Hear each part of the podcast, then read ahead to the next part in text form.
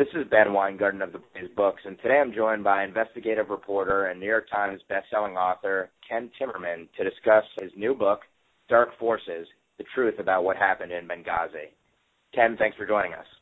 Uh, it's my pleasure to be with you. So, in this book, you know, you've weaved together material that you state you, that you plan on turning over to the FBI uh, give readers a taste as to what they're going to come away with about Benghazi and U.S. policy in the Middle East more broadly that they might not have known before? Well, first of all, on the Benghazi attacks themselves, uh, what you're going to find is that uh, the story that you've been told so far, the, the narrative that has been told in the national media, uh, really just barely scratches the surface, and in some cases is an outright lie.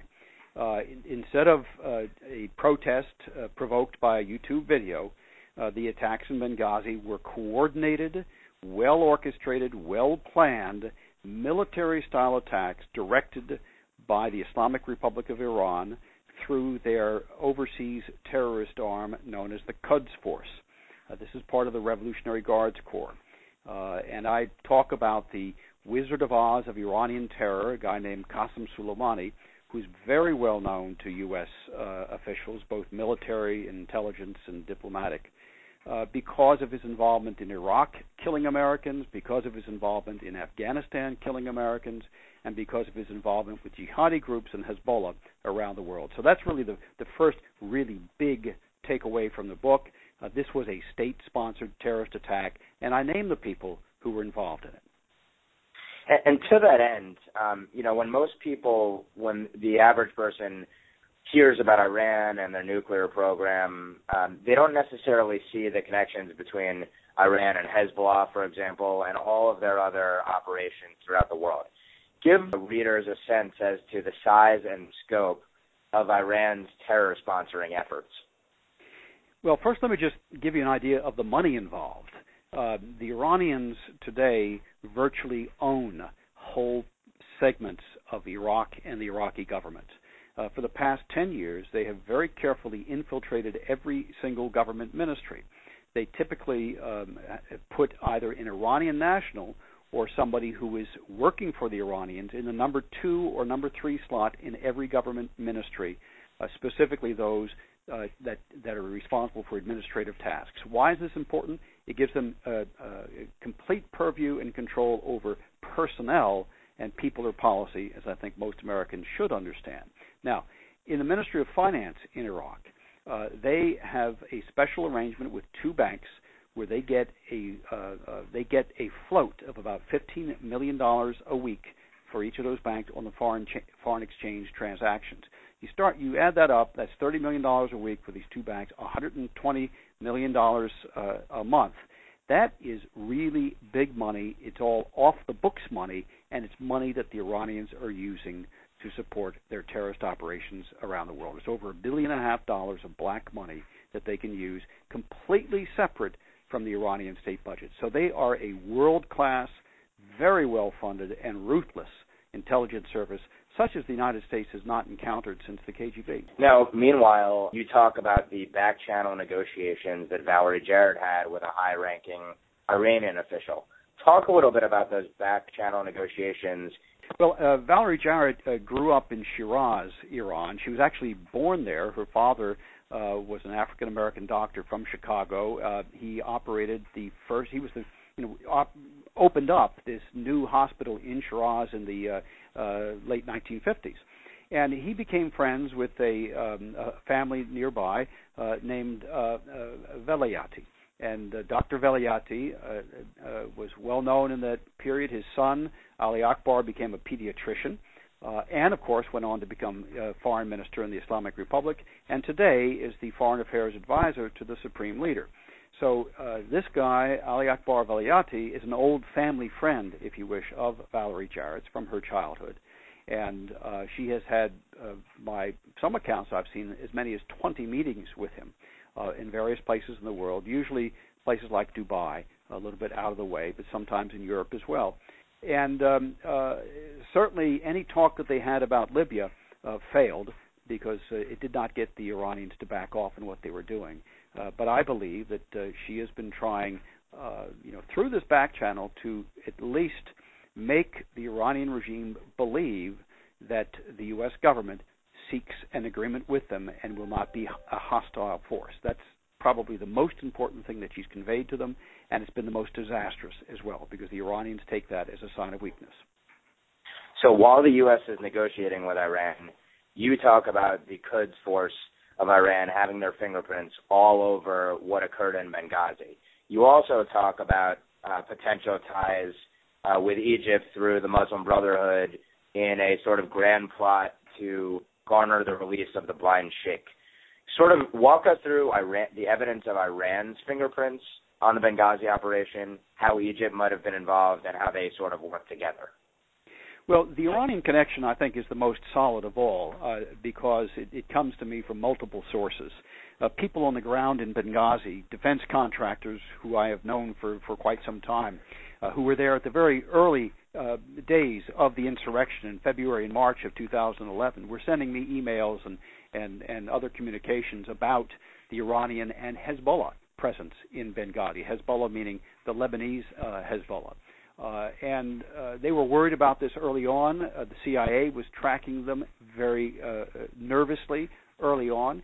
Uh, they were helping some militia groups, hindering other militia groups, and watching and recruiting uh, as time went on.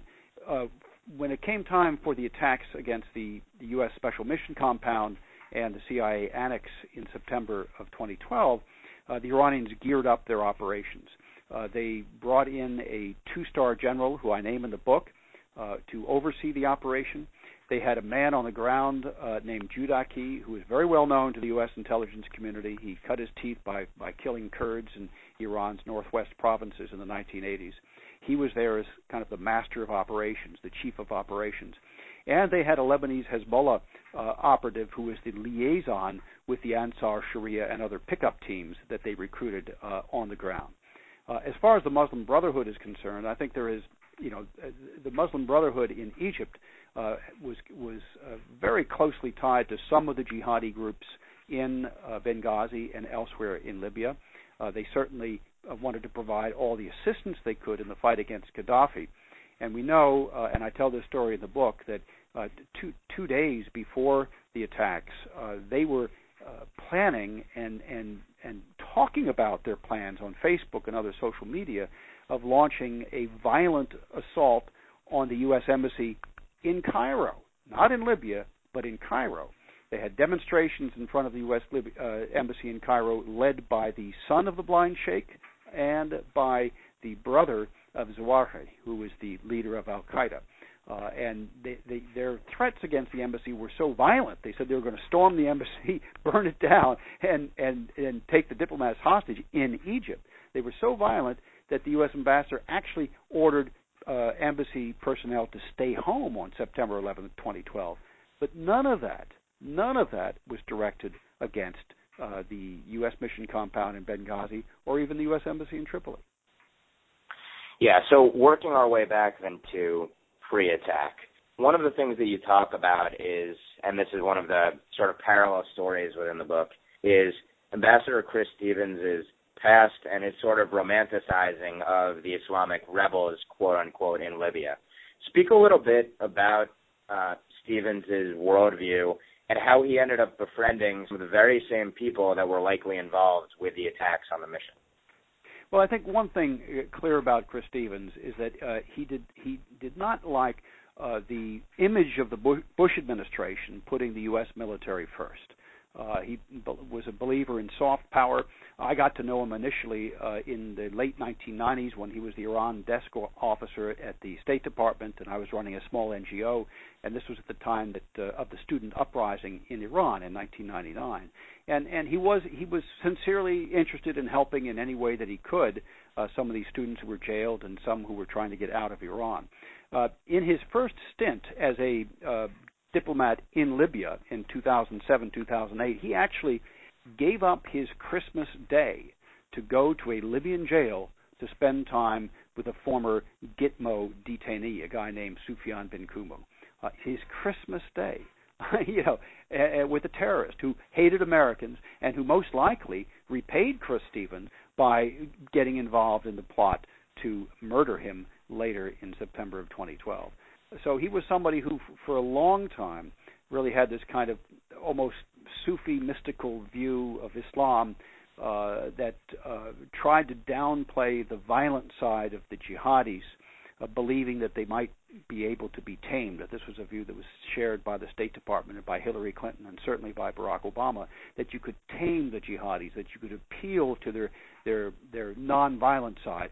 And in fact, as we've learned uh, over and over again, the only difference between the violent jihadis and the uh, non-violent Muslim Brotherhood types is timing and tactics. They both want to uh, to uh, impose Sharia law. They both want to impose the caliphate. It's just how many people will they murder to get there, and how fast will they do it. So, in other words, it's kind of analogous to progressives being, as as Glenn Beck once called it, slow communists. I think yeah, that's a that's a good way of putting it. It's it's even better than calling them fellow travelers because they're not fellow travelers. They are fully engaged it really is just a difference of, of, of uh, timing and tactics. Mm-hmm. Now, it, it's not surprising based on w- what you just discussed, but how did we get to a point where a group called the February 17th Martyrs Brigade was protecting that mission, the U.S. mission in the first place, and what is that group? That is pretty extraordinary, isn't it? The February 17th, of course, refers to the day of the uprising, uh, the day of rage against Gaddafi. That's when it began, February 17th in Benghazi uh, in 2011. Uh, the February 17th Martyrs Brigade grew out of some of these brigades in the uh, Libyan uprising against Gaddafi. Uh, Abu Khatallah was involved in it in a peripheral way. He had chaired a sub brigade at one point. He was put in charge of of uh, security in Benghazi itself. Uh, Bin Kuma was involved uh, also. At their height, they probably had several thousand um, members, and uh, they, you know, were were pretty clearly anti-American, and yet they get this contract to be the quick reaction force uh, in case something goes wrong in Benghazi.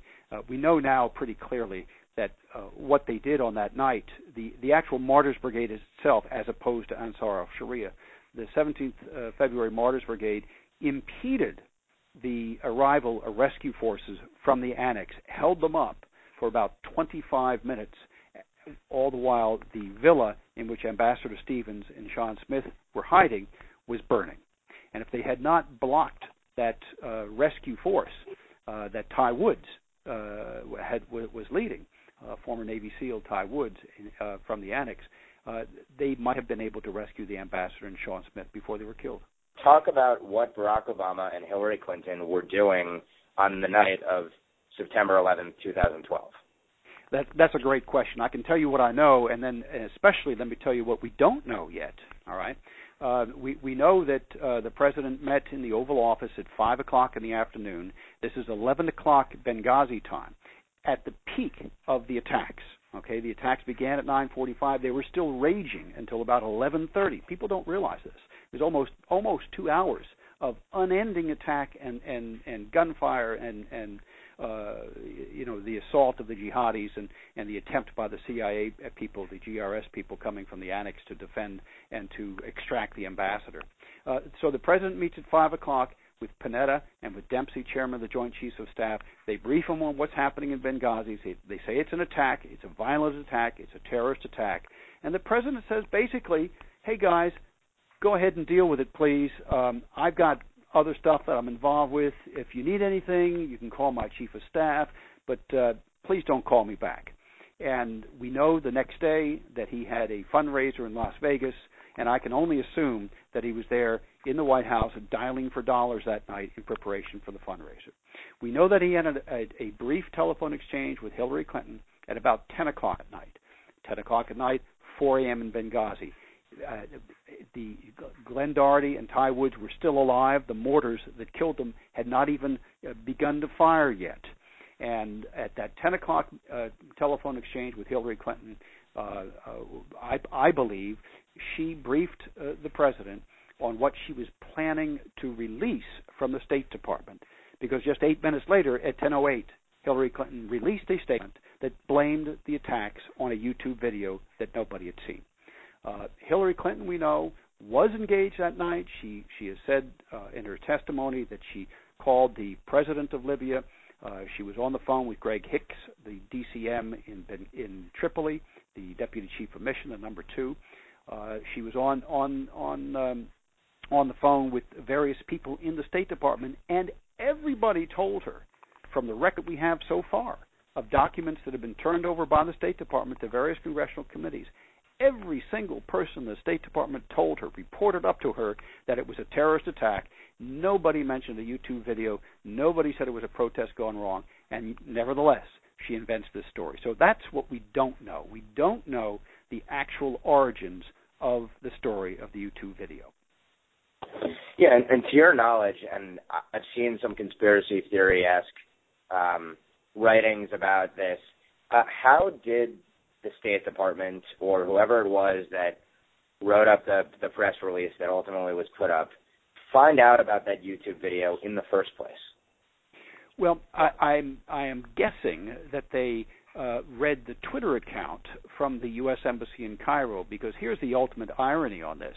Uh, th- that that video had been posted to the internet, I believe, in July of 2012. Nobody paid any attention to it. Nobody watched it. Uh, it was seen as you know the work of a crank, and um, uh, you know n- nobody had seen it in the, in the Muslim world. And then all of a sudden, on September the 7th, okay, just a couple of days before the attacks, the U.S. Embassy in Cairo uses its official Twitter account to apologize to Muslims for a video they hadn't seen. And this begins to catch the attention of some people in Cairo, including a, a well known TV personality and including a very senior cleric, who then begin to ask questions. They look at the vid- video and then they start to stir people up in Cairo. So, as far as we know from the public record, actually the first mentions of the video come from the State Department itself, not even from Muslim authorities. You go into in great detail, um, basically, to put it colloquially, the the gun running that's occurred in the Middle East, where effectively, as you lay it out, the U.S. has worked through proxies to get weapons to groups uh, that the government deems favorable in terms of bringing down authoritarian regimes in the Middle East. Um, untangle the web of gun running that's occurred and answer the question for our readers. To your knowledge, have American soldiers been killed by our own weapons? Um, well, uh, let me answer the, that, that, last part of it first. Um, there is a great deal of um, supposition led by some of the facts in the after action report done by Brigadier General Colt of the Extortion 17 downing in Afghanistan. This was a Chinook helicopter carrying over 30 members of U.S. Special Forces, the majority of whom came from SEAL Team 6. Uh, and they were brought down uh, in July of, of, 2011 in a very mysterious uh, manner. Um, uh, it, it, it, may have been with a heat seeking missile. And if so, that heat seeking missile may have gotten to the hands of the Taliban through one of these CIA operations that I described uh, in Dark Forces. So that is something that I think still needs to be investigated. I know that um, Darrell Issa, the chairman of the House Oversight and Government Reform Committee, uh, has agreed uh, with the families that he will investigate. Because I was in the room with it when he made them that pledge that he would investigate. Uh, so I think we're going to hear more about that publicly. Uh, there was another uh, operation uh, that took place, a downing of a U.S. helicopter in July of 2012 in Afghanistan. This time, luckily, no Americans were killed. The missile did not explode. It lodged inside the uh, engine compartment of the Chinook helicopter, and the pilot made a hard landing. They discovered a fragment from that missile that included a serial number, and it tracked back to a lot of stingers that had been signed out to the CIA for use with Qatar and other countries in the Middle East. Uh, so there was a clear example of blowback, uh, and I talk about that in some in great de- detail in Dark Forces about how these missiles were transferred to the Qataris. The Qataris uh, brought them in through Chad, which is south of Libya, uh, in a convoy of trucks in late March, early April of 2011, and essentially got caught uh, by the French, and that's why we know a little bit about uh, this arms smuggling is because there is cable traffic and those telephone intercepts that were later uh, found in the uh, ruins of Gaddafi's intelligence chief office in Tripoli. In in your research for this book, uh, what was the most startling of all the discoveries you made regarding Benghazi? Uh, I think actually the one that shocked me the most uh, was not even the Iranian involvement. Uh, it, it, it, because I've run into it before with uh, the 9/11 attacks, uh, and I've seen them all over the world. In a way, uh, I was almost expecting that. What really surprised me the most was to, to see the involvement of John Brennan, uh, the counterterrorism advisor to the President of the United States, get actively involved in shutting down a CIA investigation by the director of the CIA into arms smuggling out of Libya to the Syrian rebels. And I talk about this at great lengths in the book. There were uh, surface to air missiles uh, about 800 of them, which were sent down from Libya to Niger, a country in Africa just to the south of Libya, where they were upgraded with CIA manufactured batteries, special batteries uh, made by the CIA to upgrade older Soviet uh, era missiles such as the SA 7s. And these missiles and grip stocks from the Egyptian army uh, were then put on these missiles. You can tell them by the color uh, it's very easy to identify them in photographs. They turned up uh, in the Sinai. They've turned up in Gaza. They've turned up in Syria. Uh, the Syrian rebels claim that they were shooting down uh, Syrian government helicopters with them. And why would the uh, counterterrorism advisor of the President of the United States shut down an operation to that was aimed at stopping this weapons trafficking? That was the thing that astonished me the most. How can Americans have any confidence in the civilian leadership of national security and intelligence when, like you say, a high ranking official like John Brennan, who has shown um, clearly a misunderstanding of jihad, calling it, you know, a legitimate peaceful struggle, uh, is making decisions that have such such strong implications in the Middle East and ultimately back home. Well, you're right, and I think you've you've kind of answered your own question. Uh, I, I call it uh, I called it just to kind of finish up on that last story. I called it John Brennan's iron claw. He came down on Director Petraeus with an iron claw to prevent him from investigating what appears to have been John Brennan's own arms trafficking. Uh, look, when when when uh, the president's top advisor for counterterrorism engages in operational activity overseas, because that's what this appears to be, uh, that is a violation of the National Security Act of 1947. Uh, that's exactly what they tried to uh, convict Oliver North of doing during the Iran Contra affair. The biggest difference, of course, between Iran Contra uh, and Benghazi is that nobody died during the Iran Contra affair, and here there are four American uh, bodies, uh, four Americans, four brave Americans who perished because of the the misguided policies and actions of American officials, such as John Brennan and also Hillary Clinton. You've been very generous with your time, so I just want to ask two more very quick questions that are topical today. Uh, the first is given the goings on in Israel, what are the chances that any of the rockets being launched from Gaza at Israel could actually be rockets that were initially in the hands of the United States? Um, it's a good question, and, and uh, um, I, know, for example, that some of the surface-to-air missiles made their way into um, into Gaza. I don't think the Stingers did, but I think some of the Soviet-era missiles from Gaddafi's arsenals did. The Israelis at one point had to shut down uh, the airport at Eilat uh, because of a threat from Sinai, from from Al Qaeda group, groups in Sinai. Uh, I don't think that they got surface, uh, you know, ground-to-ground missiles uh, from the U.S., but there is a possibility of surface-to-air missiles. Okay. And the second question is uh, with respect to Iraq, uh, based upon all of your research, um, what are the implications of uh, prior U.S. policy in the Middle East and, what you see unfolding there with ISIS? Well, it was so predictable. And to hear Hillary Clinton say nobody could ever have foreseen this, you know, makes me want to to laugh or or cry more likely. Uh, it was so foreseeable. Everybody could see it coming. I, I have spent a lot of time in the past five years going back and forth to northern northern Iraq, helping persecuted Christians there, reporting on what they're doing. I wrote a book on that as well, and uh, everyone could see uh, the jihadi groups in Mosul, on the outskirts of Mosul, trying to drive Christians out, bombing churches, and preparing, preparing the way for what we've seen happen. Uh, look, um, when we uh, helped South Korea uh, against North Korea in the 1950s, uh, we we not only defeated the, the North, drove them back, established an armistice line. We kept 25,000 troops, and we have them still there today. Uh, in Germany, we kept 200,000 troops there up until about a decade ago, and this was 50 years after World War II. The idea that we could pull out of Iraq 10 years after the war, every single combat troop, and hope and hope that it would remain peaceful is just completely foolish and misguided and a misuse of American power and and frankly an insult to the families of those uh, soldiers and airmen, um, Navy Navy personnel who gave their lives to help free Iraq from tyranny.